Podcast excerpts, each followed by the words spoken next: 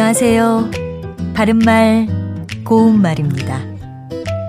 우리말에서 쓰이는 단위의 종류는 상당히 많이 있습니다. 그 가운데 우리 고유어로 된 단위들도 꽤 있는데요. 오늘은 음식과 관련된 고유어 단위를 말씀드립니다. 서양 요리를 할 때 보면 대개 계량컵이나 티스푼, 테이블스푼 등을 사용해서 정확한 양을 재죠.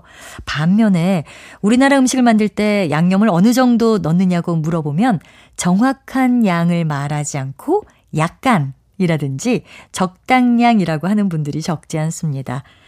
또 요즘 많이 들을 수 있는 것 중에 소금 한 꼬집, 후추 한 꼬집처럼 꼬집이라는 표현이 있습니다. 보통 꼬집이라는 건 소금이나 설탕 같은 것을 엄지손가락과 검지손가락을 모아서 그 끝으로 집을 만한 분량을 세는 경우에 사용되는데요. 이 말은 아직 표준어로 인정되지 않았습니다. 이것은 아마도 주로 엄지와 검지로 살을 집어서 뜯듯이 당기거나 비틀다란 뜻의 동사 꼬집다에서 나온 것이 아닌가 싶은데요.